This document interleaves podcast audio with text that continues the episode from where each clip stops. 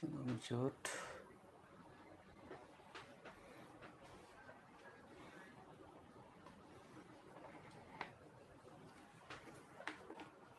Rồi, chào cả nhà. Mọi người lên mạng hết chưa? Vâng, ờ, tôi xin phép ờ, được chào mừng các anh chị quay trở lại với chương trình của tôi ngày hôm nay. Đây là chương trình mà tôi thực hiện thường xuyên vào thứ hai và thứ năm hàng tuần từ 9 rưỡi đến 10 rưỡi tối trên kênh YouTube và kênh Facebook của tôi. À, đây là chương trình mà tôi thực hiện để à, à, trao đổi và để trả lời những cái câu hỏi liên quan đến các cái bài giảng của tôi cũng như là những vấn đề mà anh chị gặp phải trong thực tế hàng ngày liên quan đến chủ đề sale và quản lý bán hàng. À, và trong chương trình của tôi thì uh, có rất nhiều cái chủ đề khác nhau và tôi cảm ơn anh chị rất là nhiều vì đã nhiệt tình tham gia cũng như là gửi về câu hỏi cho tôi bởi vì những câu hỏi đấy nó rất là giá trị nó cho chúng ta một cái bầu không khí làm việc rất là thực tế và khoa học thì tôi rất là mong nhận được tiếp tục các cái chương trình à, các cái câu hỏi như vậy trong tương lai vâng chào bạn à, Thanh Tuyền nhé. Thì uh, uh, để quảng cáo thì xin được phép bắt đầu bằng cái là sắp tới thì tôi cũng lại uh, tổ chức một lớp về bán hàng và quản lý bán hàng. Uh, và lần này thì chắc là do mùa dịch thì mình sẽ tổ chức online. Thành ra là để mà uh, có một cái chương trình ưu đãi sớm và uh, đặt chỗ sớm trước thì rất là mong anh chị liên hệ với bạn Thắm. Số điện thoại uh, là 077 576 2194 và cảm ơn anh chị rất là nhiều. À, hôm nay nội dung của chúng ta sẽ nói về cái chủ đề liên quan đến là hôm nào trông mệt mỏi hiếu ơi. Thank you em. Bởi vì thực ra mà nói là à, anh làm ở đây là trong lúc này là đang à, sau khi mà mọi việc xong hết rồi thì anh mới vào làm cái này. Thành ra là, là thực ra cũng khá là mệt nhưng mà không sao cả. Thank you em rất là nhiều. Bây giờ mình vào cái nội dung chính của buổi ngày hôm nay. À, buổi những buổi của tôi thì thường thường chia làm hai phần. Một phần là tôi sẽ nói về một số các cái kiến thức cũng như là về cái kinh nghiệm của tôi. Một phần nữa thì tôi xin phép chia sẻ với anh chị về những cái um, uh, trả lời những câu hỏi là mà anh chị gửi trực tiếp cho tôi cũng như là những câu hỏi mà tôi đã nhận được trước đó thế thì uh, lần này thì mình sẽ đi vào một cái chủ đề uh, đấy là chủ đề đầu tiên mình có đấy là về cái à, làm mới về cách bán hàng. Thế thì uh, cái chủ đề làm mới về cách bán hàng này thì tại sao lại có chủ đề này? Uh, cái đầu tiên cần phải giải thích đó là à, khách hàng luôn chán. Khách hàng luôn là rất mau là sau một thời gian họ làm quen với hàng của chúng ta xong thì họ quen và họ sẽ không tiếp tục mua hàng theo cách cũ nữa hay đúng hơn là chúng ta thấy rằng là đối thủ cạnh tranh của chúng ta cũng sẽ rất là nhanh chóng copy cái cách bán hàng của chúng ta. Và vì thế cho nên là cái cuộc đuổi bắt đó nó liên tục diễn ra và chúng ta luôn phải tạo ra một cái gì đó mới. Và cái khổ hơn cả đấy là cái công nghệ cũng như là tất cả những cái sản phẩm của chúng ta làm ấy, thì ngày nay thì nó có rất nhiều cái sản phẩm mà thực sự mà nói là công nghệ là nó không khác nhau. Cho nên là khi mà chúng ta làm việc với nhau ấy thì mình rất hay xảy ra một cái trường hợp là mọi người bị so sánh giống nhau với tất cả những cái hàng đối thủ cạnh tranh và vì thế cho nên chúng ta phải tìm ra cách bán hàng mới để tạo ra một cái gì đó nó khác biệt hơn. Thì đấy chính là lý do tại sao mà um, chúng ta phải có những cái mà tìm ra cái mới. Và cái mới đấy thì còn khổ hơn một cái nữa là nó thường xuyên nó thay đổi và thay đổi với tần suất rất là nhanh. À, thay đổi nhanh đến cái mức độ mà anh chị thấy giống như là à, ai mà đã từng dùng iPhone thì sẽ biết là cái đời đầu tiên iPhone 4 ra đời thì sau khoảng độ phải hơn một năm đúng không? Khoảng phải một năm rưỡi thì iPhone 5 nó mới ra đời. Và Ờ, sau đó nữa thì mình thấy từ iPhone 5 đến iPhone 5s sang iPhone 6 iPhone 6s và cứ như vậy thì nó càng ngày càng rút ngắn lại. Bởi vì đơn giản, như tôi đã từng nói rồi là người ta chỉ có hai xu hướng thôi. Một là càng ngày càng tham hơn, càng muốn gì, cái gì đó nó hay hơn, thú vị hơn. Và cái thứ hai, họ càng ngày càng muốn nó nhanh hơn. Nhanh hơn tức là sao? Tức là mọi thứ nó phải thật là là gấp rút chứ nó không phải là chậm rãi như ngày xưa nữa. Thế cho nên là cái tần suất mà thay đổi cái sản phẩm mà của chúng ta nó càng ngày càng ngắn lại và càng càng nhanh hơn và càng ngắn lại cho nên là chúng ta sẽ phải chỉnh làm sao cho nó phù hợp. Thế thì khi mà tất cả mọi người đều giống nhau về cái thay đổi về sản phẩm và chúng ta đều nhìn thấy rằng là bài toán ở đây là bài toán khiến cho khách hàng cảm thấy nó mới mẻ thì lúc đó mình sẽ gặp một cái vấn đề vô cùng nhức đầu mà các doanh nghiệp Việt Nam mình bây giờ tôi thấy đang gặp khó. Tôi đi vào tư vấn một số doanh nghiệp thì tôi phát hiện rằng mọi người rất hay gặp khó ở phần này. Đấy là à, trong cả một mớ những cái thông tin hỗn độn mà mình nhận được thì bây giờ mình phải lọc ra là trong số đó cái gì là cái có ích để cho mình sử dụng trong cái quá trình mà đưa ra cái uh, cách bán hàng mới của mình. Và tại sao phải có cách hàng ờ, hàng mới? Bởi vì là cách bán hàng cũ nó không hiệu quả là một nhưng cái thứ hai là chúng ta muốn tăng được doanh số thêm cả lần này lên trên cả những cái doanh số mà trước đây mình đã từng đạt nữa. Cho nên là nó càng phải uh, ở mức độ cao hơn. Và chính vì thế cho nên phải nghĩ thêm cả những cách bán hàng nó khác nhau thế thì uh, ở đây còn phải để ý thêm một cái nữa là còn phải hợp trào lưu nữa cơ. Tại vì thực ra là cái bán hàng mới thì bao giờ cũng thế người Việt Nam hay là người nước ngoài bao giờ họ cũng có một cái trào lưu nào đó nhất định. Tôi nói ví dụ như là à, trước đây à, khi mà tôi bán hàng à, có một dạo là tôi phụ trách về cái mảng gọi là là đi nghiên cứu thị trường cho cái nhà phân phối của công ty format con bò cười. Thì tôi phát hiện ra rằng là um, mọi người ở miền Bắc họ không quen quá với từ phô mai à, cùng cùng là một cái loại gọi là cheese đi nhưng mà ở ngoài Bắc thì ở đấy người ta gọi là format hoặc là format rất là đậm. Tức là cái từ dùng của họ nó rất là mạnh trong khi ở miền Nam họ gọi khá là nhẹ bởi vì họ đi theo cái âm fromage là của tiếng Pháp thì nó đọc thành là phô mai thế thì khi mà chúng tôi làm cái biển quảng cáo ở chỗ chợ hôm ấy chỗ hôm qua thì uh, tôi thấy rằng là uh, người ta không hiểu bởi vì người ta thấy trên đấy cái biển là để theo tiếng miền Nam là phô mai và sau đó bọn tôi phải sửa lại cái chữ đó thành format và format thì lúc đấy mọi người mới hiểu tức là à, hồi đó thì bởi vì không hiểu cho nên mọi người không quan tâm nó là cái gì.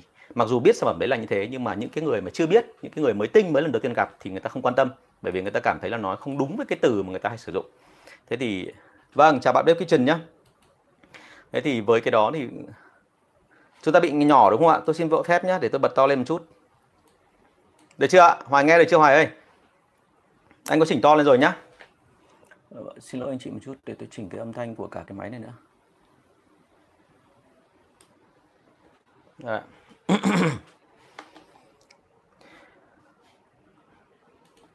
vâng. Thế thì quan điểm đưa ra là thế này là chúng ta sẽ phải chỉnh làm sao cho nó vừa là hợp thời vừa lại thỏa mãn những yếu tố kể trên. À, và vì thế cho nên là thông thường các công ty Việt Nam mình ấy, khi chuyện này xảy ra ấy, là các phòng ban hay họp lại với nhau. Và họp lại với nhau thì mọi người hay ngồi ngồi nghĩ với nhau là bây giờ có cách nào để làm cho nó tốt hơn. YouTube nghe to hơn đúng không? Uh, Facebook anh vừa mới chỉnh lại rồi. Thank you em. Cảm ơn bếp kitchen rất là nhiều. À, mọi người cứ nhắc tôi nhé nếu mà có chuyện gì thì nhắc tôi ngay. Tại vì là đôi khi là tôi cũng không dành về kỹ thuật lắm đâu. Thành ra là phải chỉnh thì mới ok được ạ. Thế thì khi mà phòng marketing, phòng sale của các công ty ngồi lại với nhau thì họ hay có xu hướng là tìm ra ý tưởng mới. Và ý tưởng mới này thì thường nó mang tính chất là nó bởi vì các doanh nghiệp vừa và nhỏ ấy, người ta không có đủ thời gian cũng như không có đủ tiền bạc để thực hiện những cái buổi mà survey nó kỹ càng, để mà tìm hiểu thực sự xem nhu cầu khách hàng nó là cái gì. Cho nên họ hay đi theo cái kiểu là định tính. Và đi theo kiểu định tính thì thường thường mọi người hay cảm nhận thấy là khách hàng cần cái này mà khách hàng cần cái kia. Và vì thế cho nên đưa ra thành một cái ý tưởng mới và sau đó rồi thì nói rằng là nên đoán thử theo cách này xem như thế nào. Và vừa bán thì vừa hơi run.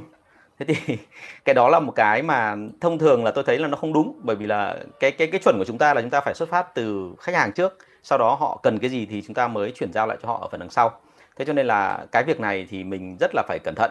Và thế là cái mà tôi hay làm với công ty của tôi trước đây khi tôi làm về cái hàng mà về phân phối đấy uh, cả về mỹ phẩm hay cả về dược phẩm đó là thế này là tôi sẽ đi tìm hiểu kỹ lại các khách hàng của mình. Và khi tôi nói với khách hàng thì tôi chia làm ba lớp.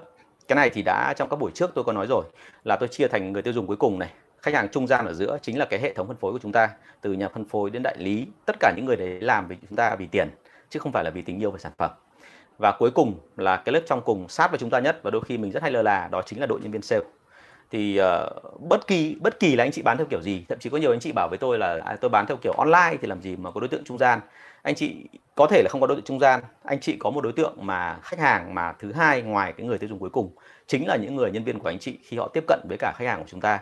Và họ nói cái gì khiến cho người ta thích thú thì người ta mới mua thế thì uh, mình thấy một điểm là chúng ta không tìm hiểu kỹ những đối tượng này thì như vậy rất là khó để tìm ra được cách bán hàng mới.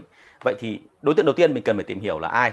Cuối cùng mình phải tìm hiểu là đầu tiên ấy đúng hơn là đầu tiên và cái này cũng là cuối cùng. Đấy chính là người tiêu dùng. Người tiêu dùng họ cần cái gì thì mình phải nói đúng cái đó. Và quan điểm đưa ra ở đây là thực sự là người tiêu dùng họ đi theo sở thích họ đi theo những cái thứ nó rất là cảm tính và chúng ta phải làm sao mà nắm được cái cảm tính của họ thế thì ở đây nó cần một cái là cái kỹ thuật để phỏng vấn người ta rất là kỹ càng. À, bản thân bọn tôi đi vào các thị trường thì bọn tôi luôn phải đi ờ, đầu tiên để tìm hiểu xem thị trường này là khách hàng thực sự cần cái gì. Và khi bọn tôi tìm ra rồi thì bọn tôi mới áp dụng cho nhân viên bởi vì nhân viên mà mình chờ nhân viên họ nghĩ thì lâu lắm tốt nhất là mình làm luôn. Và khi chúng tôi tìm ra thì bao giờ cũng thế là chúng tôi không có đào sâu theo cái cách gọi là hỏi những câu nó cụ thể nó rõ ràng. Ví dụ như là nhiều người hay nghĩ rằng là muốn biết khách hàng cần cái gì thì mình hỏi thẳng ở họ ví dụ mình hỏi một khách hàng là tiêu dùng hàng mỹ phẩm đi là chị cần gì ở cái sản phẩm này? Thì chị nói cái gì mình sẽ lấy cái đó ra để mình mang về mình dùng cho công ty. Nhưng mà tôi nói luôn là cái đấy không làm được đúng không? Ổn rồi ok rồi đúng không? Vâng cảm ơn. À, và vì thế cho nên tại sao lại tại sao lại có hiện tượng này? Bởi vì khách hàng vốn dĩ là đôi khi có nhiều người người ta không biết là người ta muốn cái gì. Đây là một điều vô cùng thú vị với người Việt Nam à, người phương Tây thì có thể người ta biết và người ta không có ngại nói cái điều đó. Và tôi thấy rằng làm việc với khách hàng phương Tây ý, thì hỏi thẳng họ nó rất là dễ bởi vì họ thích cũng thích chia sẻ. Và khi họ ờ, cảm thấy rằng là mình không có ngại mình sẵn sàng lắng nghe cả cái gọi là phân tích về ưu điểm và nhược điểm sản phẩm thì họ sẽ nói thẳng. Và nói thẳng một cách gọi thậm chí lắm lúc mình cảm thấy trắng trợn ấy đúng không? Thế cho nên là cái phần này là là là với người phương tây thì dễ nhưng người châu á thì là không. Người châu á là có một đặc điểm đấy là họ luôn luôn trong tình trạng là họ nghĩ rằng là chúng ta phải phải cố gắng làm sao mà uh, nó gọi là thế nào?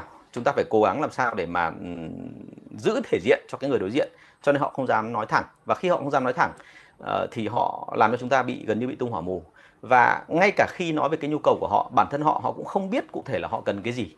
À, nhiều người bảo tôi là làm gì có cái chuyện đấy nhưng thực sự là như thế. Tôi nói ví dụ như là vẫn là cái iPhone thôi nhưng nhiều người không hề hiểu rằng họ coi iPhone thực ra về bản chất nó không phải là một từ công cụ với họ, nó là một cái gì đó mang tính chất là tuyên ngôn về thời trang, tuyên ngôn về chuyện là mình giàu, tuyên ngôn về chuyện là mình có cái điều kiện hơn người khác, thành ra mình mua sớm hơn, đúng không? Trong khi những người khác chưa có tiền để mua loại mới thì mình đã có tiền để mua loại mới rồi.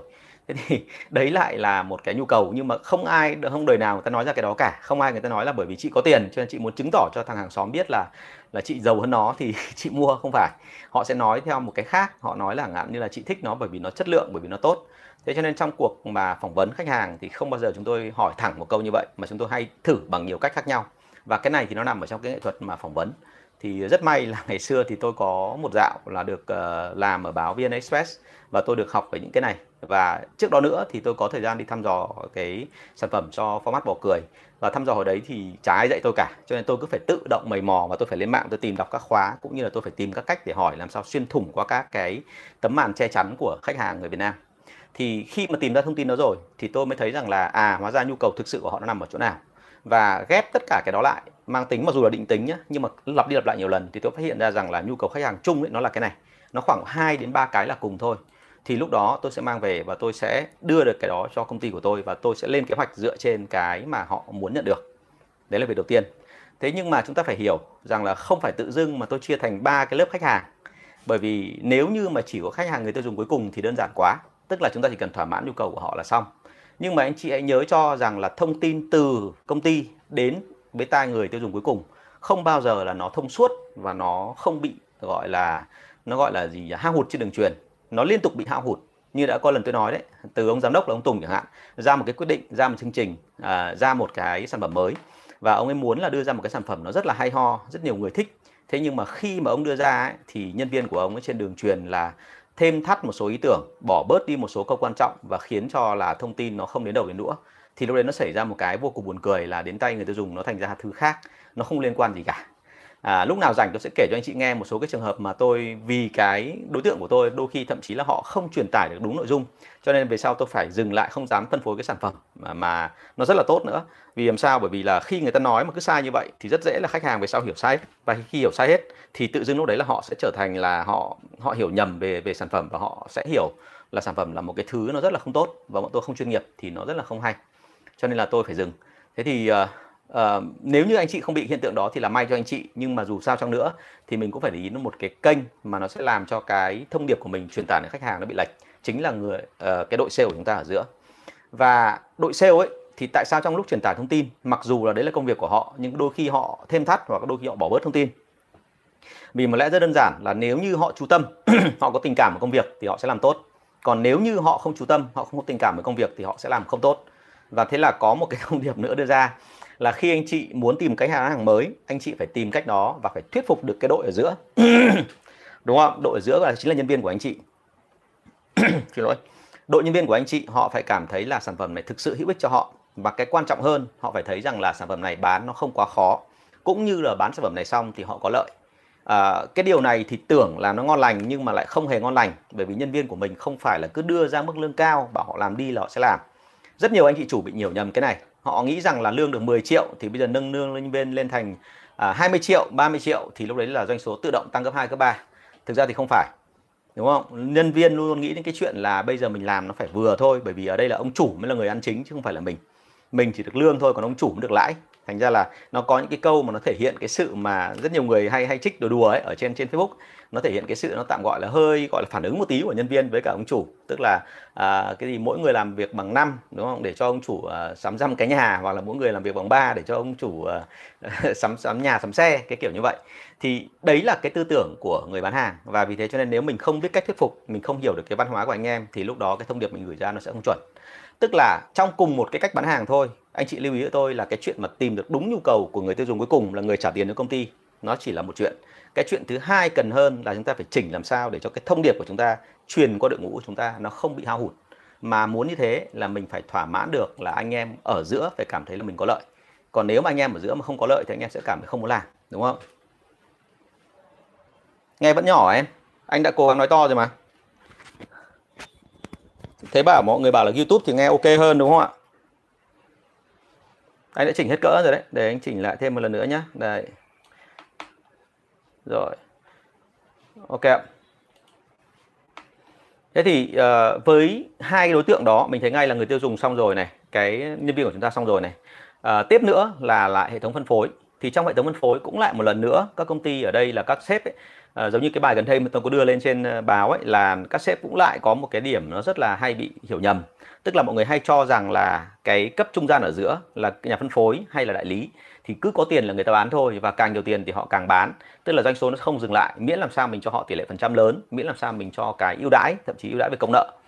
Thế nhưng mà cũng lại một lần nữa là mọi người sẽ bị bất ngờ bởi vì trong thực tế mà nói khi tôi tìm hiểu xong đại lý và nhà phân phối thì thực ra ấy, có rất nhiều ông nhà phân phối làm được cái ngưỡng nào đấy của một sản phẩm là sẽ dừng họ dừng vì vô vàn nhiều lý do. Một là bởi vì nó ngoài cái khả năng quản lý của họ. Bởi vì càng làm thì cái doanh số nó càng lớn lên và càng lớn lên thì lúc đó là họ càng phải làm nhiều việc hơn.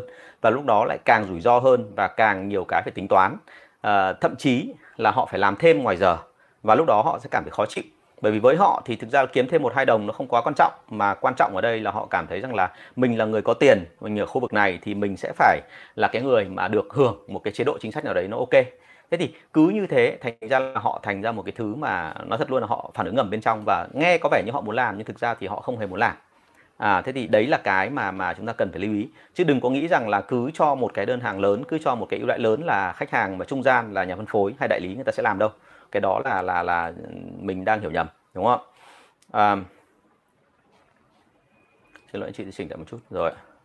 Thế thì à, với tất cả những cái này thì mình thấy ngay một điểm là uh, khi mà chúng ta biết được những cái điều đó thì lại một lần nữa mình lại phải chỉnh ngoài cái chuyện là làm sao phù hợp với anh em để cho anh em có lợi. Thì với đại lý và nhà phân phối mình cũng lại phải chỉnh làm sao nó vừa phải có ân có uy. Tức là uy là cái việc mà họ phải làm bởi vì nếu họ không làm theo ý chúng ta thì họ sẽ bị cắt một cái quyền lợi nào đó. Và cái này thường thường chỉ các công ty lớn mới làm được thôi. Thế còn uh, cái ân là nếu như họ làm tốt thì họ sẽ được thưởng. Cái này thì vốn dĩ tất cả các mọi công ty đều có rồi bởi vì lúc nào cũng thế nhà phân phối và đại lý thì phải có thêm tiền phải có thêm hiệu ờ, cái gì để hữu ích thì họ mới làm cho, cho cho họ thì họ mới làm. Chứ không ai người ta làm theo cái kiểu gọi là vì tình yêu cả. Và vì thế cho nên là khi mình chỉnh hết toàn bộ ba cái đó thì mình mới được coi là xong cái phần nó gọi là chấn chỉnh cả cách làm mới sang nó thành hoàn toàn hoàn toàn hoàn hảo.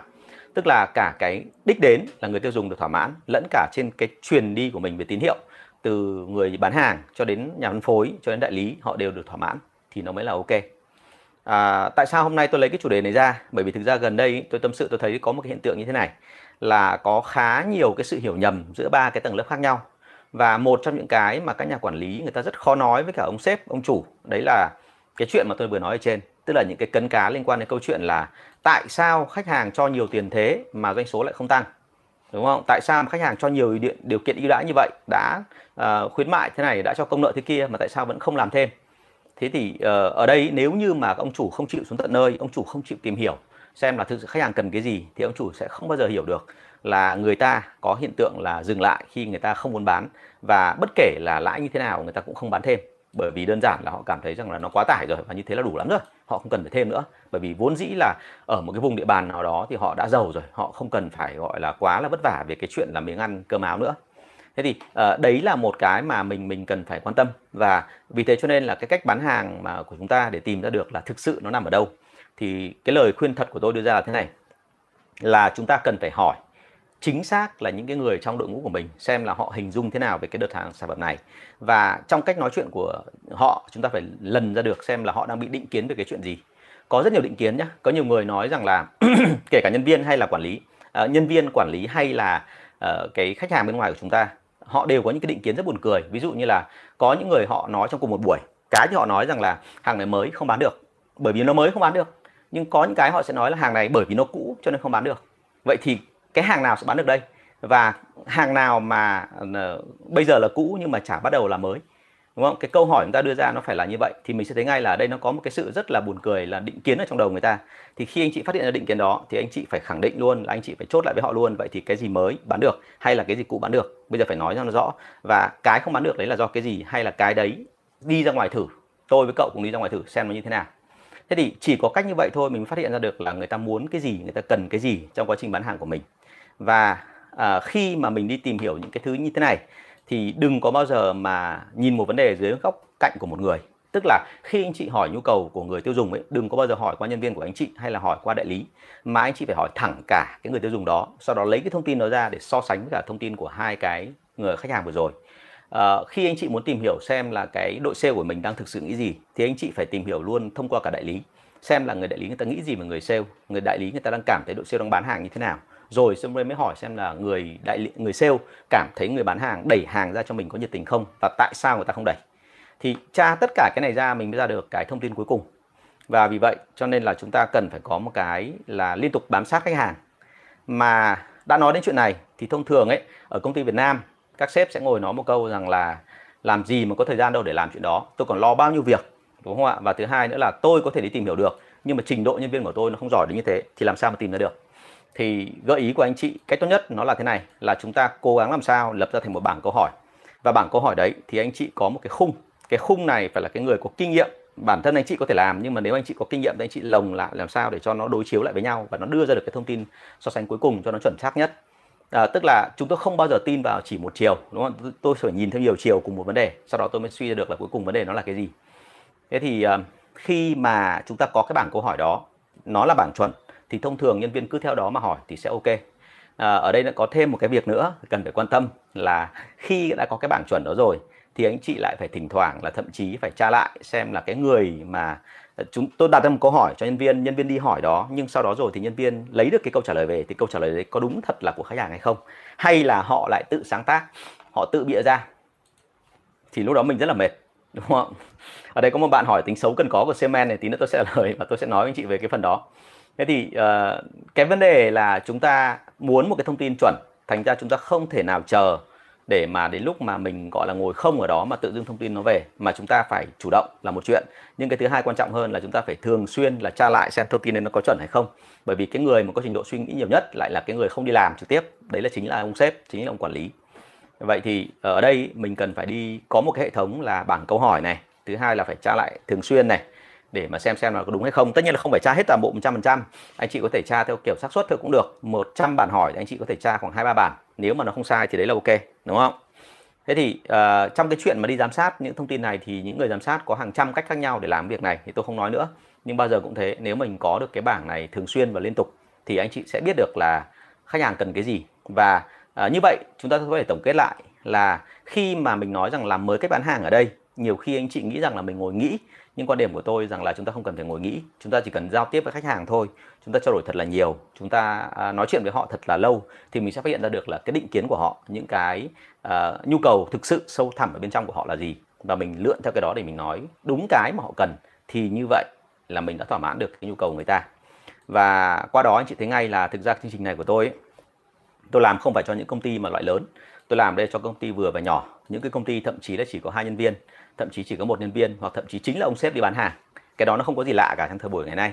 Tôi đã từng gặp những cái chủ mà uh, những cái ông chủ rất là lớn của bên Hồng Kông hay của Trung Quốc uh, tức là cả nhà xưởng của họ mà rộng đến khoảng độ hơn 200 mét à, hơn hơn hơn xin lỗi hơn 2.000 mét. Có rất nhiều cái máy nhưng cuối cùng là chỉ có bốn nhân công thôi. Bởi vì đơn giản là ừ, họ là người làm chính còn nhân công kia chỉ thuê theo kiểu thời vụ. Bởi vì bản thân họ không cần làm gì hết mà chỉ cần bấm máy thôi là tự động nó chạy rồi cho nên là cả cái công ty đấy cũng thuộc loại lớn ở trong cái tỉnh rồi đấy, mà cuối cùng là chỉ có khoảng độ ba bốn người như thế. Thì chúng ta thấy rằng là ờ, ở đây đừng có nghĩ rằng là doanh nghiệp vừa và nhỏ là là là là đơn giản đâu mà nó rất là phức tạp.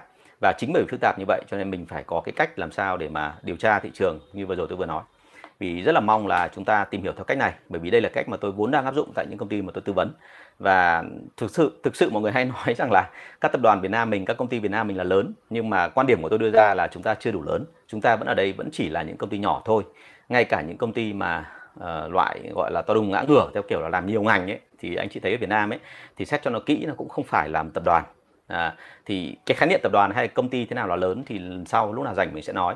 Nhưng bao giờ cũng thế anh chị cứ nhìn vào những cái người mà đã từng là gọi là thuộc dạng làm rất là lớn ở Việt Nam ngay cả anh Trương Gia Bình anh cũng phải nói thẳng là ở Việt Nam mình gần như không có khái niệm về tập đoàn. Bởi vì là cái tập đoàn nó chưa mình ở Việt Nam mình nó chưa đủ lực để mà trở thành tập đoàn như thế.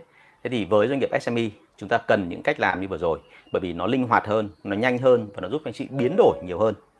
À, câu hỏi cuối cùng mọi người sẽ hỏi tôi khi nói về phần này đấy là thông thường mọi người sẽ hỏi là vậy thì bao lâu phải thay đổi cách bán hàng một lần?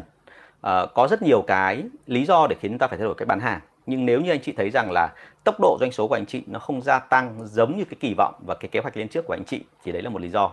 Lý do thứ hai, đó là anh chị thấy khoảng 3 đến 6 tháng mà mọi thứ nó tăng trưởng nhưng mà có cảm giác như là mọi người bắt đầu quen với cái đó rồi và không chịu thay đổi.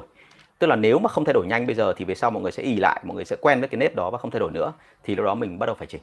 Đúng chưa thế thì đấy là cái cách mà mà tôi hay làm với các doanh nghiệp mà tôi tư vấn cũng như là tôi làm trực tiếp. Thì rất là mong anh chị uh, thử cách đó và nếu có chuyện gì nữa thì mình sẽ trao đổi thêm với nhau.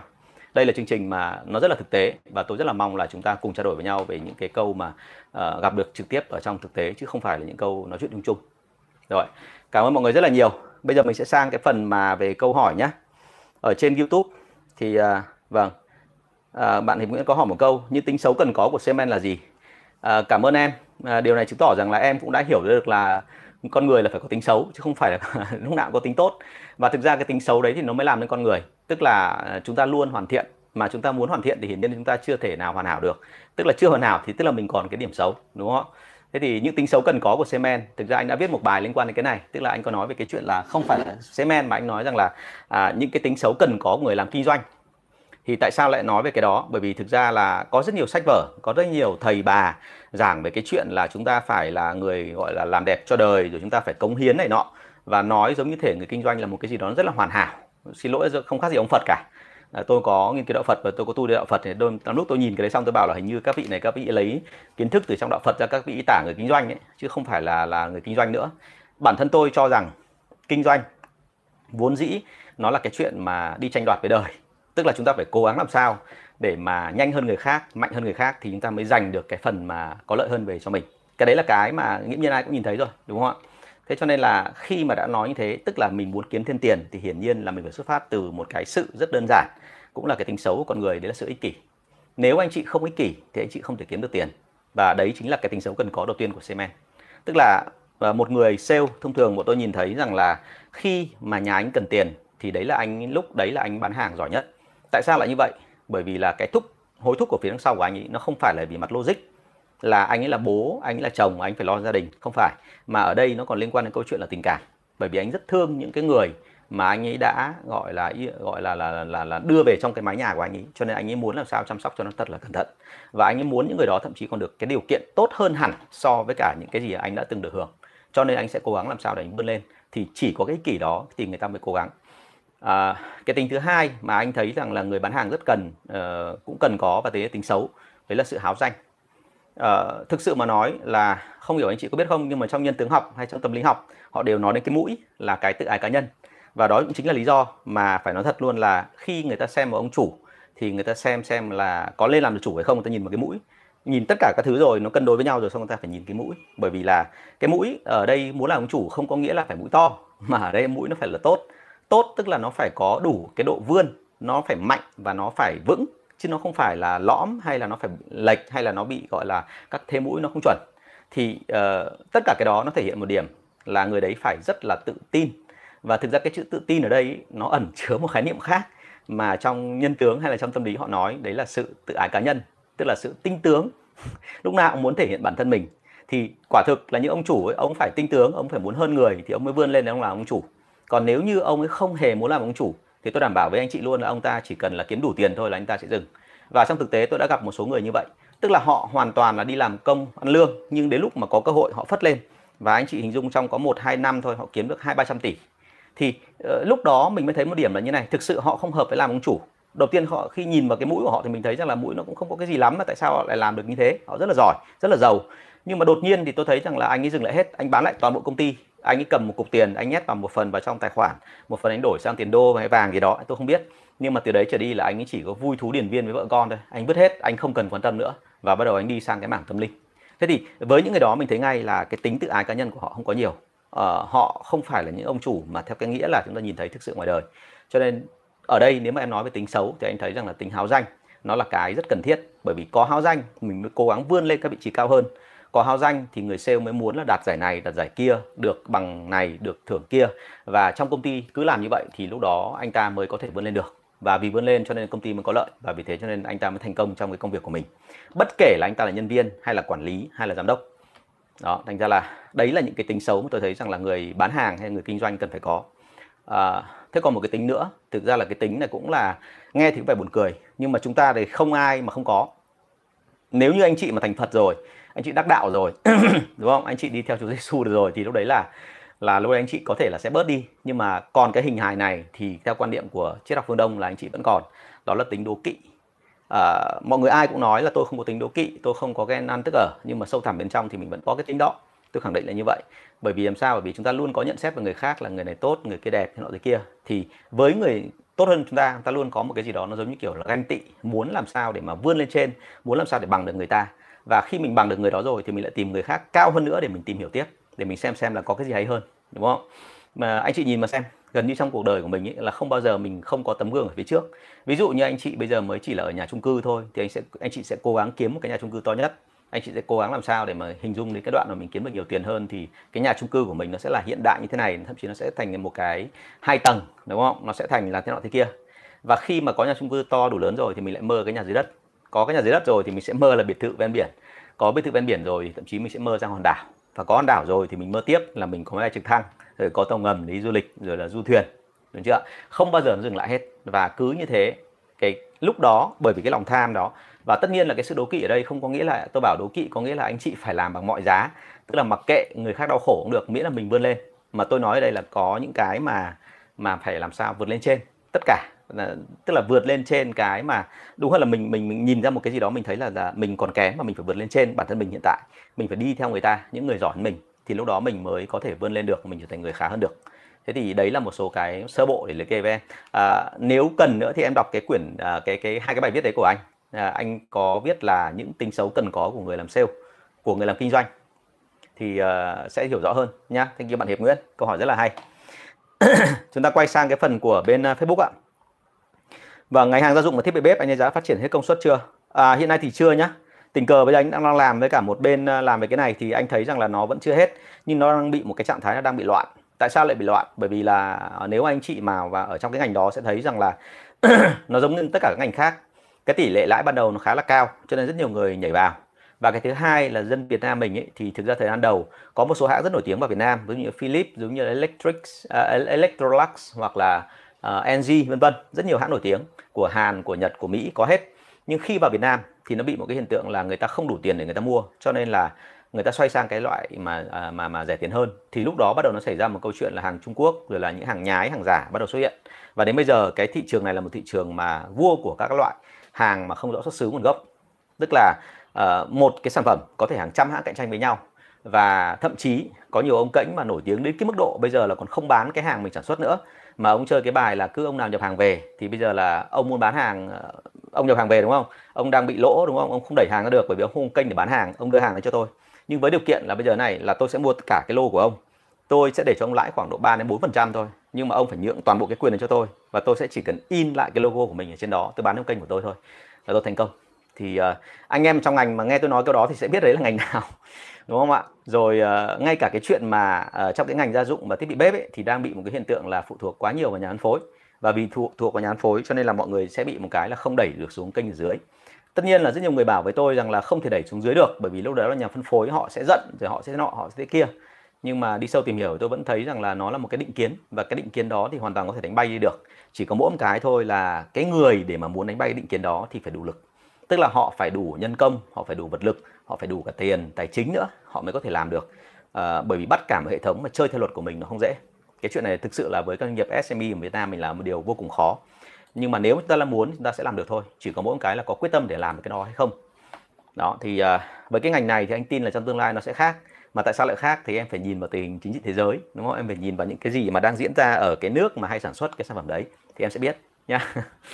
anh không tiện nói là cái gì nhưng mà nhiều khi nó là chính trị thì mình sẽ hiểu cái phần đó rồi vâng Đợt này nhiều công ty nhập hàng Trung Quốc về đang chết vì hàng không về được qua cửa khẩu. Giờ nên làm gì hả anh? Bên em cũng đang ngồi chờ mà chưa biết giờ về được và lúc về rồi thì còn bán được nữa không? Anh cũng đã từng làm hàng này. Ừ, phải nói thật là cái thời điểm trước thì nó rất là thoải mái, không vấn đề gì hết và thậm chí là nó về còn nhanh hơn cả từ Sài Gòn ra Hà Nội. Tức là anh là bán hàng ở Hà Nội từ miền Bắc ấy, thì thông thường là thậm chí hàng từ Sài Gòn mà mình đặt để mà chuyển ra Hà Nội bán thì nó còn về chậm hơn cả mình đặt từ bên Quảng Đông, Quảng Châu về đây. Tại vì cái bên kia nó rất là chuyên và nó nó có một đường dây riêng thì nó rất là tốt. Nhưng mà đến bây giờ mình thấy ngay là đang có vấn đề đúng không? Vì dịch là một rồi vì tất cả những cái điều khác là hai. Ví dụ như là cái chuyện mà bên kia bắt đầu họ cũng bị dừng sản xuất bởi vì hai mươi mấy tỉnh biên giới của họ là họ hai mấy tỉnh mà ở phía nam của họ bị lụt lội đấy thì uh, tại một số vùng tôi thấy rằng là mọi người cũng bảo là không có lo lắm bởi vì là cái vùng của tôi là chưa bị liên quan đến câu chuyện là bị lụt lội. Nhưng mà đến bây giờ thì cũng bắt đầu là lo lắng rồi. Bởi vì là thực sự là chúng ta không thể nào trông chờ vào cái chuyện là chỉ nghĩ rằng là mình cứ làm theo kiểu đơn giản bình thường mà được. Bởi vì ờ, với cái tình trạng mà thiên thiên thiên nhiên nó đang như thế này thì thì rất là khó nói. Ở Việt Nam mình còn còn bị bão lụt nữa là ở bên Trung Quốc thế thì uh, chúng ta phải phải tìm ra một cái ngả mới. À, thông thường quan điểm của anh đưa ra là thế này nếu mà mình đã chót lỡ làm một cái sản phẩm bên kia thì em thử hỏi xem là họ có thể chuyển được xưởng bên này không. À, tất nhiên là xưởng bên này thì liên quan đến nhiều điều kiện trong đấy có một cái điều kiện đấy là nhân công ở Việt Nam mình nó phải có kỷ luật và phải có trình độ thì họ mới có thể tuyển vào được. Nếu không thì lại lâm vào tình trạng giống như vừa rồi có một số người Trung Quốc tại sao họ trốn lậu sang bên này. Cũng bởi vì một phần là họ chính là nhân công của những cái xưởng kiểu như vậy uh, năm 2018 đã có một đợt như vậy rồi. Và đến năm 2019 thì uh, có một đợt nó còn mạnh hơn. Và đợt này anh nghĩ là rồi sẽ còn nhiều hơn nữa. Bởi vì là biến động nhiều quá. Thế cho nên là với cái đó mà em bảo bây giờ phải thay đổi như thế nào thì anh khuyên thật là một là tính cách để mở xưởng. Tất nhiên là phải làm cho nó đàng hoàng đính chính. Cách thứ hai là em thử ngồi em nghĩ xem là có cái công ty nào ở Việt Nam thay thế được cái đó không? Và cái thứ ba nữa là sau đợt này nếu như không còn hàng rẻ nữa tại vì là thực ra này tình hình chung rồi thành ra mình cũng không thể nào nói rằng là cái này nó sẽ gọi là khó mình mà lại dễ người khác. Đã là khó mình thì sẽ khó người khác mà đã dễ mình thì cũng sẽ sẽ dễ người khác. Cho nên là mình sẽ phải ngồi nghiên cứu xem là vậy thì mình có thể là thay thế nó bằng một cái hàng nào đấy nhập từ nước ngoài về không? Bởi vì lúc đó người Việt Nam mình sẽ không còn quan tâm mấy chuyện là hàng hàng hàng hàng gọi là mua những cái đồ mà gọi là uh, lạc son giải rác nữa mà người ta sẽ quan tâm đến chuyện là hàng chất lượng. À, tôi nói đến cái đó thì tôi mới trích dẫn cái câu hỏi để mà bổ sung thêm cho cái phần mà của bạn ở trên bạn có nói đấy là cái ngành điện gia dụng cái, cái ngành à, hàng gia dụng. Anh chị biết cái bếp tử Việt Nam mình hôm nọ tôi nhận được thông tin mà tôi cũng à, hơi giật mình thật tại vì có một số cái ngành đúng thật là như vậy. Tức là uh, mua vào có khi là chỉ cái giá sản xuất ra xong cái bếp như vậy có khi nó chỉ có khoảng độ chưa đến một triệu. Nhưng mà qua tay của những cái ông mà đại lý ông cứ thổi giá dần dần lên thì đến cái người cuối cùng để bán hàng cho người tiêu dùng nó lên đến hơn 20 triệu. Tức là cả cái hệ thống ở giữa nó ăn rất là kinh. Và chính vì thế cho nên là cái sản phẩm chất lượng nó không có. Và càng như thế thì cái thị trường nó càng lũng đoạn bởi vì là thực sự người tiêu dùng người ta không biết được là hàng nào là hàng tốt, hàng nào là hàng hàng xấu. Nhưng mà nếu như cái nguồn của những cái hàng mà mà rẻ tiền và nó không có chất lượng đó, nó càng ngày càng bị ít đi, thì về sau cái cái mặt bằng chung của xã hội nó mới tăng lên được. Và đây là cái mà tôi nghĩ là rất dễ có thể xảy ra trong tương lai. Bởi vì đến bây giờ tôi cũng đã gặp một số hiện tượng giống như em ở đây này. Tức là đặt hàng về xong nó không về được. Bởi vì là nó cũng bị tắc ở cửa khẩu này nọ các thứ. Nhưng bao giờ cũng thế là khi mình bán hàng thì thì mình phải xoay thôi. Chứ còn bây giờ mình ngồi chờ cái đó thì nó rất là mệt tóm lại nguồn hàng bây giờ đang nhiều biến động. Trước đây là chúng ta bị một cái là thị trường nhiều biến động đúng không? Nguồn hàng thì cực kỳ phong phú nhưng mà uh, nhập về lúc nào cũng được nhưng mà lại về một cái chưa chắc chưa chắc là bán được bởi vì rất nhiều ông là nhìn thấy giống như mình uh, tranh nhau nhập về. Thế nhưng bây giờ là kể cả khi đã tìm được hàng xịn rồi thì về lại gặp một vấn đề là về cái chuyện là cái nguồn hàng đấy nó có ổn định hay không. Bởi vì có những nguồn hàng mà nhập được rồi nhưng không kéo được về qua biên giới. Nhưng mà thứ hai là uh, muốn nhập rồi nhưng cuối cùng người ta bị vướng cái gì đó bây giờ người ta không làm gì được cả thì thì đành chịu đúng không? À ok, cảm ơn Minh Phạm nhé. À, ờ, muốn đăng ký khoảng trống sau lưng anh đúng không? ở ờ, đây toàn bộ cái phần tường sau lưng anh này anh có thể là đăng cho mọi người. Bây giờ thì chắc là chưa mất tiền đấy đâu. Đang có một bạn đăng ký với tôi về cái đó rồi thì uh, chắc là em là người thứ hai đấy thì có gì là inbox anh nhá. Rồi thank you em. Ok cảm ơn ngọc hà nhé anh đã cố gắng tăng lên rồi thì hy vọng là sẽ ok hơn. Trong quá trình chào hàng những đối tượng khách như thế nào được coi là không hề tiềm năng và lần sau mình không cần chăm sóc nữa hả anh? À, thực ra ấy, thì trong cái đội bán hàng uh, nó có một cái luật mà bọn anh gọi là luật bất thành văn ấy, tức là chúng ta phải làm được cái việc như thế này là bọn em phải uh, quay lại tối thiểu là ba lần. Bởi vì thực ra ấy, lần thứ nhất, lần thứ hai, lần thứ ba thì mình mới chắc chắn được là người ta không mua hàng của mình. Uh, nhiều người bảo rằng là chỉ cần một hai lần thôi nhưng mà quan điểm của tôi phải ba lần. Vì làm sao? Bởi vì là đôi khi có nhiều người ấy, người ta gặp chúng ta lần đầu thì người ta không tin được người trước mặt là cái người sẽ quay lại liên tục thành ra người ta không mua. Nhưng nếu chúng ta quay lại lần thứ hai lần thứ ba thì họ biết đấy là ai rồi thì họ sẽ mua đúng không? Thành ra là ở đây luôn luôn phải quay lại và lần thường thường khoảng hai ba lần. Và hai ba lần anh gặp đây nó nói là gặp trực tiếp thôi. Chứ còn nếu mà nói đúng ra trong cái luật của hàng tiêu dùng thì tối thiểu nó phải là 7 lần. Mà hàng tiêu dùng đã là cái hàng mà thuộc dạng là nó đã dễ bán nhất rồi. Cho nên là chúng ta cần phải hiểu rằng là là các hàng khác thì số lần nó sẽ tăng lên. Và ở đây không gặp trực tiếp được thì mình có thể là gọi điện thoại à, nhắn tin à, chat chít qua Facebook qua Zalo qua Twitter qua Viber đúng không? Thì rất nhiều cái cửa như vậy để mình mình tương tác được với người ta ok. Nhá thành ra là qua hàng ba bốn lần như vậy thì mình mới xác định được là mình có thể bán được hàng hay không. Rồi thank you em. Bác Đức là vào rất hay comment là to với bé nhá. À, vâng bạn Thơm có hỏi một câu là ở trên YouTube ạ có những thủ thuật nào trong nghề sale? Nhiều thủ thuật lắm em. À, thủ thuật trong nghề sale thì có vô vàn nhiều thủ thuật. Ví dụ như thủ thuật ở đây là gì? Bọn anh có thể đi đường vòng để anh tìm hiểu thông tin. Có những cái thủ thuật mà bọn anh để làm thân với khách hàng có những cái thủ thuật mà liên quan đến câu chuyện là tìm hiểu xem thực sự khách hàng muốn cái gì tức là cái cái cái cái điều tra và phỏng vấn đấy. À, có những cái thủ thuật mà liên quan đến câu chuyện là làm sao để xử lý phản đối cho khách hàng. Có những cái thủ thuật mà liên quan đến câu chuyện là chốt được đơn hàng. Có những thủ thuật để tạo thiện cảm phía đằng sau khi người ta đã mua hàng của mình rồi. Và thậm chí có những cái thủ thuật mà phải ép khách hàng là làm theo ý mình nữa. Thế thì tất cả những cái đó thì bọn anh được gọi là nó thủ thuật. Nhưng thủ thuật thực ra về bản chất nó là cái gì thì phải nói thẳng luôn là à, nó chỉ là một cái phần mà nó gọi là theo kinh nghiệm của người ta người ta sáng tạo người ta tạo ra thêm. Và đấy là những cái mà kỹ thuật mang tính là con người với con người chứ nó không mang tính nhiều về logic. Và à, vì thế cho nên trong cái bán hàng anh chia làm hai cái phần một là kỹ thuật thứ hai là thủ thuật. Kỹ thuật tức là liên quan đến câu chuyện là logic tức là phần lớn trường hợp là nó đúng. Cho nên làm theo cái đó thì thường thường là cái hiệu suất nó cao hơn. Nhưng còn thủ thuật thì nó là cái mà mình linh hoạt mình nghĩ ra và những có những cái mà mình sáng tạo thêm. Và cái này bắt buộc phải phụ thuộc vào cái chuyện là nhanh trí và và linh hoạt của chính cái người mà áp dụng những cái cách đó chứ không phải là không phải là của những cái người mà mà mà không không phải là chúng ta học từ một cái gì đó nó mang tính chất là rất là cao siêu huyền hoặc thì không phải. Có những cái thứ rất là đơn giản thôi chứ đừng đừng có phức tạp hóa vấn đề. Thì đấy lại là cái phần chính là cái phần thủ thuật đấy. Thế thì ờ, đấy là cái phần thủ thuật như mà chúng ta nói nhá. À, ngoài ra nữa thì có những thủ thuật nào thì à, có nói thế nào? Tức là bọn anh được phép là dùng cả những cái thứ mà nó mang tính chất là ở hơi bên ngoài một chút xíu. Ví dụ như là ở trên có nói đấy, liên quan đến câu chuyện là đi ờ, gặp với khách hàng muốn tạo thiện cảm với người ta, đôi khi phải nói về cả chuyện xem tướng, đúng không? Ông nào mà đã đi bán hàng cho khách hàng nữ thì sẽ biết chuyện này tức là đôi khi là chúng ta hàng của chúng ta nó không có gì đặc biệt cả mà mình hết cách để mà xử lý rồi thì mình sẽ phải dồn sang cái chuyện là tạo thiện cảm để cho người ta quý mình mà người ta mua. À, cái ngành mà, mà về à, mỹ phẩm hay là cái ngành về à, là, là cho chị em hoặc là cho phụ nữ hay là cho trẻ con ấy ví dụ như cái bỉm cái à, bằng vệ sinh ấy, là những cái thứ mà phải làm theo kiểu như vậy.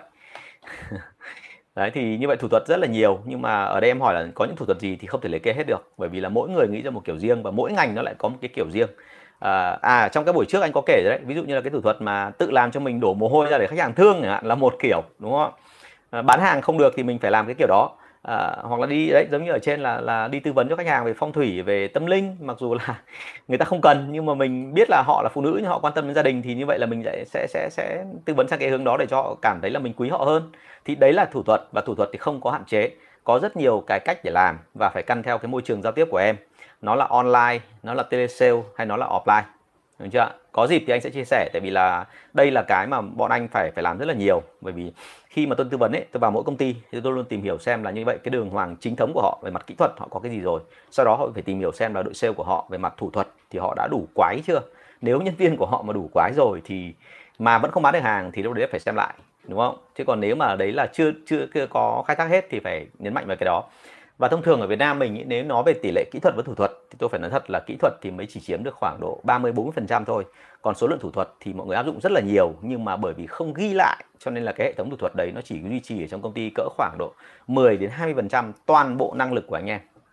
Năng lực của anh em có rất nhiều cách, anh em có rất nhiều cái sáng tạo nhưng mà anh em không chịu ghi lại, thành ra cuối cùng nó chỉ có được đến thế thôi. Rồi, thank you câu hỏi của em. Sang câu hỏi trên Facebook này, công ty em thuộc quy mô vừa và nhỏ, ngành hàng mỹ phẩm, hiện đang có 6 sale đi thị trường và 2 tele sale, ờ, cả 8 bạn đều đang chăm sóc khách, danh sách khách hàng cũ của công ty từ trước và hầu như không chịu mở mới. Giờ em muốn tăng số lượng danh sách khách hàng lên và sàng lọc chất lượng thì làm như thế nào? À, thứ nhất này là không chịu mở mới đúng không? Tăng số lượng khách hàng lên và sàng lọc chất lượng thì em nhớ nhá là ở đây nó luôn có một cái như này là anh sợ là bởi vì em không có quan tâm đến danh sách khách hàng cho nên cái việc đầu tiên bây giờ cần làm lại là phải đi ghi lại ghi lại toàn bộ danh sách khách hàng này kể cả khách hàng mới, khách hàng cũ ghi hết lại cho anh. Rồi sau đó mình thống nhất lại với nhau và quan điểm là xem lại xem là khách hàng nào được gọi là khách hàng lớn, khách hàng nào được gọi là khách hàng bé. Về cái khái niệm lớn và bé, rất nhiều người hay cho rằng là người mua đơn hàng lớn thì sẽ là khách hàng lớn, người mua đơn hàng bé thì sẽ là khách hàng bé, nhưng thực ra không phải. Về bản chất là những thằng mà mua hàng lớn nhưng mà đến cả năm nó mua của mình chỉ một lần thôi thì đấy vẫn là khách hàng nhỏ. Tức là họ mua theo kiểu là tích hàng tồn và họ không coi hàng của mình là một cái gì đấy quá đặc biệt cho nên họ không, không cần mua đều. Họ chỉ là mua ở đó để ở đó để cho nó tiện thôi. Và lúc nào họ thích bán thì họ bán còn lúc không thì họ sẽ không tập trung. À, cái thứ hai đấy là khách hàng mua đơn hàng nhỏ thì nó lại là khách hàng lớn. Bởi vì đơn giản là họ tuy là mỗi đơn hàng của họ chỉ có một hai triệu thôi nhưng anh chị hình dung là họ cứ mua đều trong cả tháng. Ví dụ như là cứ hai ba ngày họ đặt một đơn điều đấy chứng tỏ rằng họ rất chú tâm đến hàng của chúng ta. Và đều như bắt tranh họ đẩy hàng của mình ra thì lúc đó mình hiểu ngay là họ có quan tâm. Và họ có quan tâm rồi thì đấy mới là khách hàng mà đi lâu, đi dài với mình. Cho nên là khách hàng lớn và khách hàng nhỏ thì em phải quan tâm đến cái phần đó. Đúng chưa? Và thêm nữa là sàng lọc về chất lượng khách hàng thì cũng phải quan tâm đến chuyện là thế nào gọi là chất lượng. Bởi vì chất lượng với khách hàng có vô vàn nhiều cái phải tính đến. Ví dụ như khách hàng mà mua đơn hàng lớn và đều, có phải khách hàng lớn không thì cũng chưa chắc. Ở trên tôi nói là khách hàng lớn nhưng mà ở đoạn này lại có thêm một cái nữa là nếu như họ mua mà họ lại mua với mục tiêu là để bắn phá thị trường của chúng ta thì sao? Bởi vì có rất nhiều khách hàng lớn chơi cái bài này ví dụ tôi chẳng hạn, anh là mua hàng của em. Anh bình thường em chỉ mong anh nhập về khoảng độ một tháng là một tỷ thôi, nhưng mà anh lại chơi cái bài anh nhập về 5 tỷ. Và tại sao anh nhập về 5 tỷ? Nhập 5 tỷ là nó hơi quá mức của anh. Thành ra là khi anh nhập về cái đó, anh để muốn làm sao cho em trầm trồ. Và từ cái trầm trồ của à, của em ấy, anh làm được hai việc. Thứ nhất, anh yêu cầu em là phải cho anh nợ. Bởi vì bình thường tao chỉ mua được một tỷ thôi, bây giờ tao mua, cố gắng mày lên 5 tỷ. Tức là tao có cái tấm lòng với mày, thì bây giờ mày phải làm sao cho tao nợ khoảng ba bốn tỷ. Thậm chí có nhiều người nợ đến 5 tỷ đúng không? Thì như vậy họ đã chiếm dụng vốn của mình một phần. Cái thứ hai là họ bắt đầu giữ cái hàng đấy ở kho và cái đoạn này mới là đoạn căng thẳng với mình. Bởi vì họ là khách hàng lớn, họ sẽ từ từ họ cho hàng ra và thậm chí họ sẽ chơi cái bài là gì? Bán một tỷ là bắt đầu họ có lãi rồi. Thì sau một tỷ đấy, sang đến cái thứ 100 triệu 200 triệu ở cái tỷ tiếp theo, họ sẽ chơi cái bài giảm giá. Và đôi khi họ giảm giá theo kiểu rất là ghê. Họ giảm giá đến cái mức độ về gần cái giá gốc của chúng ta, thậm chí thấp hơn cả giá gốc của chúng ta.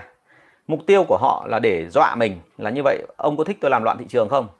Ông có liệu thần hồn tôi có từng này hàng ở trong kho mà bây giờ tôi tung hàng ra mà lung tung cả lên là coi như là một lần thôi là ông mất sạch tiền. Thành ra bây giờ ông phải làm gì? Ông phải tử tế với tôi.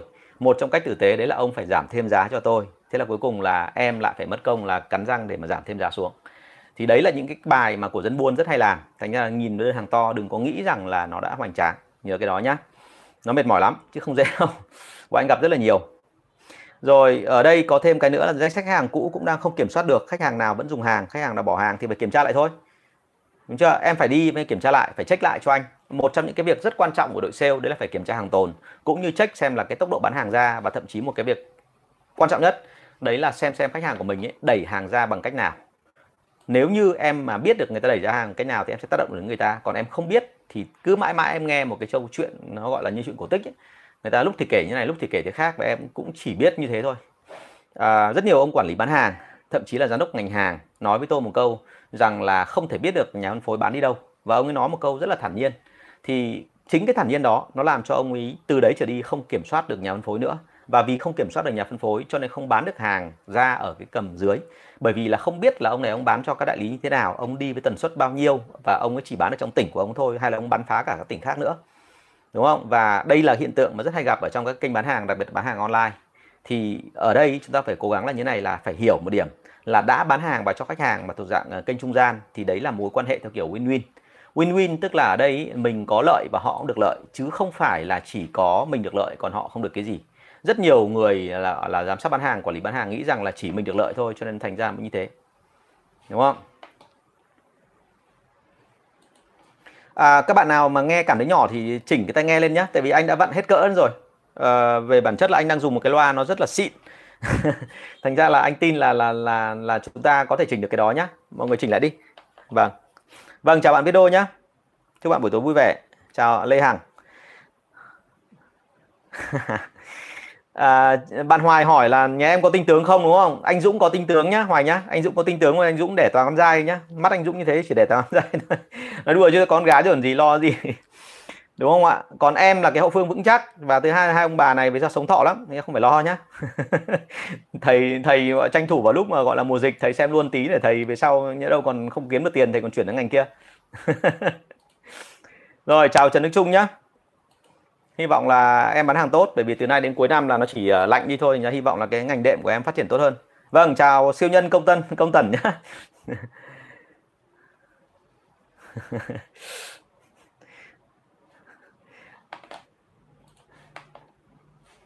Vâng, thì đấy là một số cái câu chuyện mà à, chúng ta thấy rằng là có các câu trả lời liên quan đến cái phần đấy của chúng ta đúng không? Thì ờ, đấy là những câu hỏi mà anh chị đưa ra với tôi.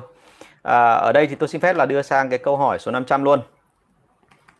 À, đấy là câu hỏi liên quan đến cái ờ, mà hôm trước tôi vừa gặp một cái hiện tượng nó khá là lạ nhưng mà ờ, sau cùng thì uh, cuối cùng cũng xử lý được nhưng mà nó nó rất nhiều vấn đề.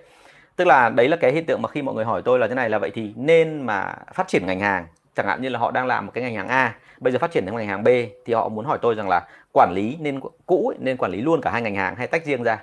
Thì cái câu khuyên của tôi ấy, uh, là nó tùy theo từng doanh nghiệp nếu như đội sale đấy đã bán tốt rồi thì anh chị phải gom cả hai đấy lại và để cho một cái người phát triển. Bởi vì thực ra mà nói rằng là chúng ta có đội cũ mà đang làm tốt thì tả trả tội gì mà bỏ họ cả vẫn làm được theo cái hướng đó. À, tất nhiên là phải làm sao cho họ nhìn thấy rằng là chỉ tiêu phải tăng. Bởi vì thực ra mà nói là thêm một ngành hàng thì không phải chỉ tiêu nó tăng gấp đôi mà đôi khi nó là cái sự phối hợp với các ngành hàng với nhau thì có khi nó tăng gấp 3 gấp 4 lần. Thế thì đấy là cái việc đầu tiên. À, cái việc thứ hai chúng ta còn phải quan tâm nữa đấy là như này là trong quá trình mà chúng ta làm ấy thì uh, nếu như mà cái đội cũ mà làm không tốt thì ờ, chúng ta phải tách ra thành đội mới. Bởi vì một trong những cái vấn đề sợ đáng sợ nhất đấy là vấn đề liên quan đến câu chuyện là cái văn hóa cũ ảnh hưởng đến văn hóa mới. Văn hóa cũ ảnh hưởng đến văn hóa mới là sao? Tức là mọi người không chịu làm. Mọi người cứ ờ, gọi là nhìn người cũ và thấy người cũ là làm ì trệ như thế rồi thì chả tội gì tôi phải làm mới cả. Bởi vì thực ra tôi có làm mới tôi cũng có hơn được bao nhiêu đâu à thế thì lại gắn thêm một cái nữa là dù có cũ hay mới thì cuối cùng là ông sếp vẫn cứ phải đưa ra được một cái chủ trương làm sao cho nó chuẩn chỉnh. Tức là khi mà các vị tăng lên như thế thì lương các vị được tăng bao nhiêu và các vị được thêm điều kiện gì thì nó mới ổn. Đúng chưa rồi, ok, đồng chí Hoài nhé đồng chí Hoài là suốt ngày chỉ quan tâm đến chồng này rồi. Chỉ quan tâm đến chuyện là là chồng có có làm chủ được không, đúng không? Thế là ok, ngon, yên tâm nhá. chẳng lẽ nói thêm là bây giờ có thêm phí để thầy nói thêm cho ok ông Dũng ông ông vững lắm không vấn đề gì cả nhá chịu khó ở nhà giữ ông em nhá Vâng, bạn Nguyễn Ngọc Hà có hỏi một câu như này. Anh Tùng có thể chia sẻ cho anh chị em vài tip câu hỏi khách hàng khi hỏi trực tiếp để lấy được insight thực của họ không? À, thông thường thì bọn anh hay ngồi à, nói chuyện với họ theo kiểu nó gọi là anh dùng kỹ thuật ở đây kỹ thuật theo dòng. À, trong bán hàng, trong thăm dò thị trường hay là trong nhà báo, họ luôn có một kỹ thuật nó gọi là kỹ thuật theo kiểu là gợi mở. Và vì gợi mở cho nên họ sẽ tuyệt đối không áp đặt ý của mình lên trên khách hàng. Bởi vì khi áp đặt ý của mình lên khách hàng ấy, một là họ nhận ra, cái thứ hai là khi mình áp đặt lên ấy, họ sẽ cảm thấy không thoải mái bởi vì khách hàng bao giờ cũng thế họ luôn muốn là theo ý họ chứ không phải theo ý của chúng ta mà chúng ta lại cứ muốn theo ý của chúng ta thì tức là chúng ta không khác gì họ đúng không đây là mình là cái người mà đang phải tìm hiểu họ nghĩ cái gì thì mình phải theo họ chứ nên câu chuyện đưa ra là nên để kể một câu chuyện gì đó nó tự nhiên và sau đó cứ theo dòng để kể tiếp. Ví dụ trong mùa dịch mình có thể thăm dò theo cái kiểu là dạo này anh chị thế nào làm ăn ra làm sao có vấn đề gì không hỏi vân vân vân thì sau đó rồi mình lại liên quan sang cái chuyện là vậy thì con cái anh chị đi học ra làm sao à, cháu nó có phải học ở nhà không cháu nó lên mạng một ngày bao nhiêu tiếng anh chị có lo cháu nó hỏng không ví dụ như thế. Thì hãy nhớ rằng là ở Việt Nam mình à, những cái câu hỏi theo kiểu như vậy à, thì nó rất an toàn. Vì làm sao? Bởi vì người Việt Nam mình thì là trọng cái tình chứ không trọng cái lý cho nên có cái tình cảm ở đó thì mọi người sẽ thích thú. Và khi mọi người thích thú rồi thì mình tận dụng cái phần đó để mình gọi là vươn xa hơn để mình hỏi những câu mà sâu hơn thì sẽ là ok hơn. À, trong lớp bán hàng của tôi thì thực ra mọi người không để ý đâu nhưng mà trong cái phần đầu chính cái phần mà tôi nói về sáu cái câu hỏi chuẩn ấy và một số cái cách để mà mở cái, cái đầu cuộc nói chuyện ấy thì đấy chính là cái cách mà bọn tôi hay dùng để bọn tôi mở khách hàng ra. À, nguyên tắc ở đây đưa ra là khi mà mình thấy rằng khách hàng thoải mái rồi thì mình được phép hỏi gọi là mở nhà hay mơ hồ. Uh, muốn làm sao được cái này thì thứ nhất là chúng ta phải học nhưng cái thứ hai anh chị còn phải luyện nữa. Bởi vì về bản chất ấy, là trong ở Việt Nam mình ấy, là các doanh nghiệp Việt Nam mình rất hay bị là đôi khi là bỏ lỡ qua phần này. Thành ra là ờ, anh chị muốn làm sao tập được cái này thì anh chị nên là học hành ờ, học theo đúng một cái barem cho nó chuẩn. Thường thường anh chị có thể lên tìm hiểu xem là những câu hỏi thăm dò thị trường hoặc là những câu hỏi mà của các phóng viên ấy cái nghề phóng viên tôi ra khỏi viên express lâu rồi nhưng mà đến bây giờ tôi vẫn không quên được bởi vì những cái đó nó rất hữu ích với tôi. Và tôi cứ đi đâu mà tôi dùng cái đó thì thường là thành công. Tôi mở được khách hàng ra và tôi hiểu được khách hàng sâu cái gì. À, người Việt Nam mình ý, thì vì là người châu Á cho nên là rất hay có cái kiểu là bị một cái nó không rõ ràng về quan điểm. Tức là họ muốn cái gì chưa chắc họ nói ra. Cái thứ hai là kể cả họ nói ra thì chúng ta cũng phải kiểm tra lại xem là thực sự đấy có phải là cái điều mà họ mong muốn hay không uh, như tôi đã từng nói trong rất nhiều buổi của tôi thì khách hàng đôi khi là không hề biết họ muốn cái gì. Họ cứ nói rằng là họ cần sản phẩm chất lượng nhưng mà tìm hiểu kỹ ra thì hóa ra không phải. Cái mà họ khẳng định là chất lượng thực ra chỉ là bền thôi. Và bền đôi khi không cần phải quá chất lượng mà nó cần một cái gọi là uh, một cái giá tiền nó phù hợp với cả cái mức thu nhập của họ. Ví dụ như họ sống khá là nghèo thành ra họ cứ nói cái bền và họ coi rằng cái bền đấy là cái chất lượng thực ra không phải đúng không? Thế còn uh, những người cải tiền mình cứ nói rằng là họ cứ nói là hàng, cần hàng chất lượng, nhưng mà đôi khi tìm hiểu kỹ thì hóa ra cũng không hẳn. Họ chỉ muốn là họ có một cái hàng và khiến làm sao mà những người xung quanh phải trầm trồ, thán phục. Tức là nên tốt, rồi là cái hình hài bên ngoài là nó rất là đẹp và nó rất hợp thời trang, thì họ thích là thích những cái đó. Và sau cùng thì chúng ta mới là cái người quyết định xem là như vậy khách hàng thực sự muốn cái gì. Nhá, thành ra là trong mọi trường hợp mình luôn phải nhớ rằng là À, lấy mua lấy được insight thực của khách hàng ấy, thì phải phải phải tìm hiểu họ rất là kỹ. Và phải từ từ, bọn tôi hay gọi là đi thăm dò khách hàng là giống như cái bóc củ hành. Càng bóc vào trong thì nó càng hăng, và càng hăng thì càng động đến những vấn đề nó rất là nhạy cảm. Và lúc đó mình phải hết sức cẩn thận bởi vì là bọn tôi khi mà động vấn đề nhạy cảm thì nó sẽ xảy ra hai trường hợp. Một là người ta tiếp tục cho mình đào sâu thêm. Hai là mình gọi là gãy ở chỗ đó thì mình lại phải quay lại từ đầu. Mình lại phải đi vào theo đúng cái quy trình ngay từ đầu là phải từ từ từ bước một tìm hiểu kỹ rồi là hỏi han rồi là lại làm cho họ yên tâm làm cho họ cảm thấy thoải mái họ mở tấm lòng ra thì mới nói chuyện được tiếp. Thế thì uh, đấy là những cái phần mà mà về thăm dò khách hàng mà về insight khách hàng anh chị cần phải có. À, nhiều người hay nói với tôi rằng là cái insight khách hàng thì có thể lấy qua thống kê được không? Thì ờ, ở Việt Nam mình ấy là có những công ty mà hàng đầu về thăm dò thị trường và họ vốn cung cấp những cái số liệu đó. Và kể cả anh chị là có ít tiền cũng có thể là mua được cái đó đúng không? Anh chị cái này anh chị có thể hỏi chị Đặng Hà là giám đốc của bên Asian là một cái người mà rất là dành về số liệu này. Hoặc là anh Vinh cũng là cái người mà, mà phụ, phụ trách cái bộ phận mà đi thăm dò thị trường của bên Asian thì tôi thấy rằng là anh chị luôn luôn có những cái dịch vụ rất là phù hợp mặc dù giá nó không cao lắm. Nhưng nó có một điểm thôi đấy là những cái insight đấy nó mang tính là phổ quát phổ biến trên toàn bộ thị trường còn chúng ta ở đây là dùng cái insight đó là cho công việc của mình. Tức là cái cái mà chúng ta đang dùng ở đây là cho một cái mảng thị trường riêng cho một cái sản phẩm riêng cho đứa con đẻ của mình cho cái đặc thù của công ty mình trong cả một cái thị trường cạnh tranh rất là dữ dội rất nhiều công ty. Thế cho nên chúng ta phải tìm xem là cái insight khách hàng đấy đi sâu hơn nữa về cái đối tượng khách hàng của mình ấy, thì họ cần cái gì. Bởi vì chúng ta chỉ chiếm được một phần thị trường thôi chứ chúng ta không phải chiếm tất cả thị trường để mà làm theo cái khuôn khổ rộng đó thế cho nên là số liệu nó không sai nhưng mà bao giờ cũng thế khi đã dùng rồi thì phải linh hoạt. Chứ còn nếu mà nói rằng là cứ có số liệu cứ theo em dập đúng như thế thì không cẩn thận lại mắc vào cái bệnh như của tôi ngày xưa. Tức là cứ làm và cứ tưởng cứng hóa như thế là ngon nhưng cuối cùng là mang công mang nợ đúng không? Sau 3 năm thì tỷ lệ tiền nợ là hơn hẳn đúng không? Gọi là tay trắng làm nên một đống nợ đấy. Đấy là tôi ngày xưa. Thế thì ờ, uh, insight khách hàng thì nên tìm hiểu theo nhiều theo những cái lối như thế. Còn uh, hay nhất thì vẫn là sếp là cái người đứng đầu doanh nghiệp, trực tiếp đi kiểm tra xem là thực sự khách hàng cần cái gì. Và đôi khi có những sếp mà rất thông minh, chỉ cần đi hai, ba khách hàng thôi là phát hiện ra ngay insight khách hàng nói chung thời điểm này họ cần cái gì, thì nện ra một cái là sẽ chuẩn, đúng không? Và khi chúng ta nói về insight khách hàng thì hãy nhớ nhé insight khách hàng đây là liệt kê đến cả cái khách hàng người tiêu dùng cuối cùng, lẫn cả những cái hệ thống bên trong của anh chị, tức là kể cả nhân viên sale hay là cái đội phân phối và đội đại lý của anh chị. À Vâng, bạn Trung có hỏi như này là uh, nói giáo dục khách hàng thì hơi quá đáng, nhưng em đang cần một cái định, cách định hướng nó đại loại như thế. Uh, thực ra thì thế này là mọi người nghe cái giáo dục khách hàng người ta nghe thấy kinh giống như kiểu là anh ngồi im đây để em ngồi em giảng cho anh nghe. Thực ra không phải đâu. Cái giáo dục khách hàng đây là gì? Chúng ta phải làm sao để cho khách hàng họ hiểu và sau đó họ ngấm. Thì hãy nhớ rằng ấy là không nhất thiết là mình phải bảo họ là bây giờ tôi dạy ông, ông ngồi im đây không được cử động gì thì họ mới học mà đôi khi ở trong hàng tiêu dùng của anh chẳng hạn, ngày xưa là anh đã áp dụng cái này rồi. Tại vì bọn anh có tính cái tỷ lệ truyền thông. Tỷ lệ truyền thông là sao? Tức là anh đưa ra khoảng 10 thông tin thì khách hàng phải ngấm được tối thiểu là hai, ba cái. Thì cái đấy của anh gọi là giáo dục khách hàng. Tức là giáo dục khách hàng để làm sao khách hàng ngấm. Thì nhân viên của anh nó có một cách thôi, làm rất đơn giản. Đấy là em phải nhắc đi nhắc lại nhiều lần. Em phải làm sao cho khách hàng gần như là bị, gọi là bị ám ảnh, bị bị gọi là, bị ờ, gọi là bị chẳng lẽ nói là tâm thần phân liệt, tức là bị bị gần như là bị đè vào và bị không thể nào quên được cái thông tin của em. Đúng không? Vì chỉ có một cách thôi là em phải nói lại nhiều lần. Và thứ hai là em phải khắc vào trong tâm trí người ta mà muốn như thế thì phải làm sao kèm với cả cái cảm xúc. Tức là cái cảm xúc của họ nó phải rất là mạnh. Lúc đấy họ mới nhớ được là cái thông tin của mình nó có cái gì hay.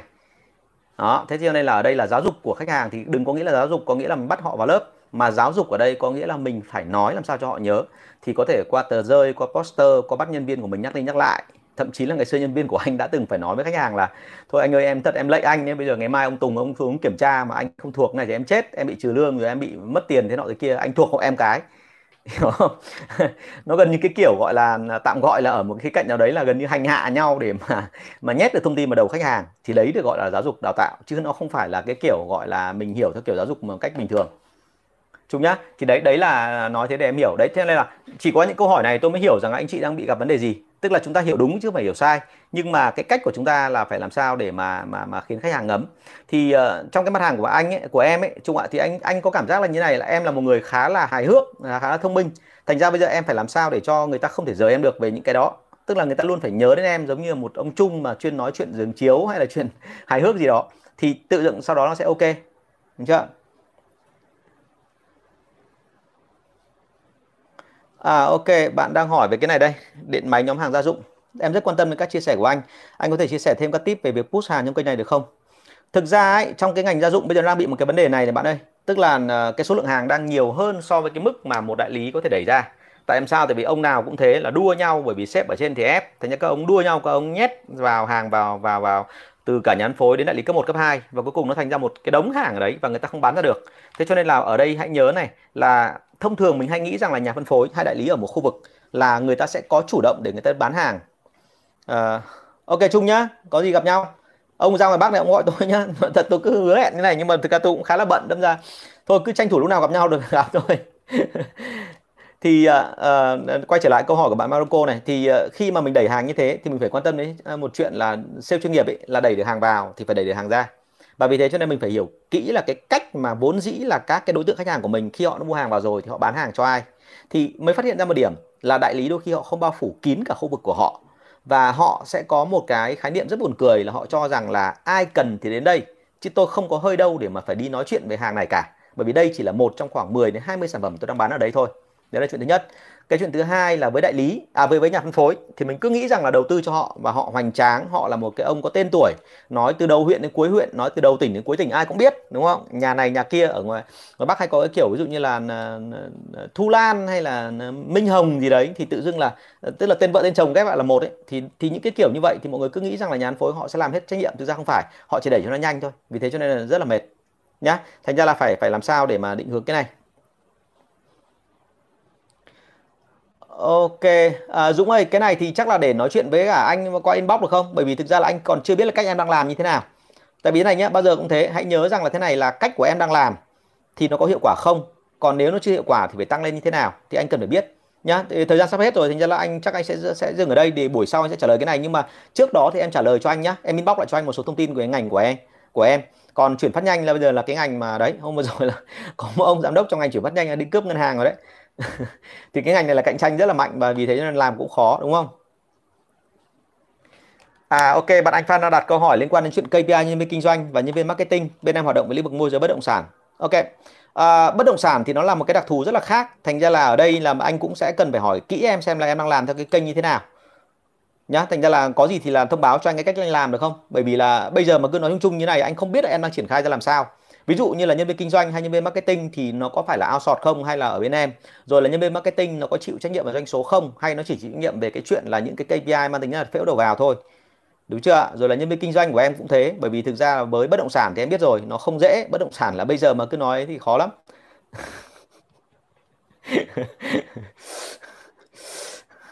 Đề nghị đồng chí Huy Minh là để cho mọi người ờ, đặt câu hỏi nhá, chứ không chơi cái kiểu vào đây hỏi chơi tôi như này nhá.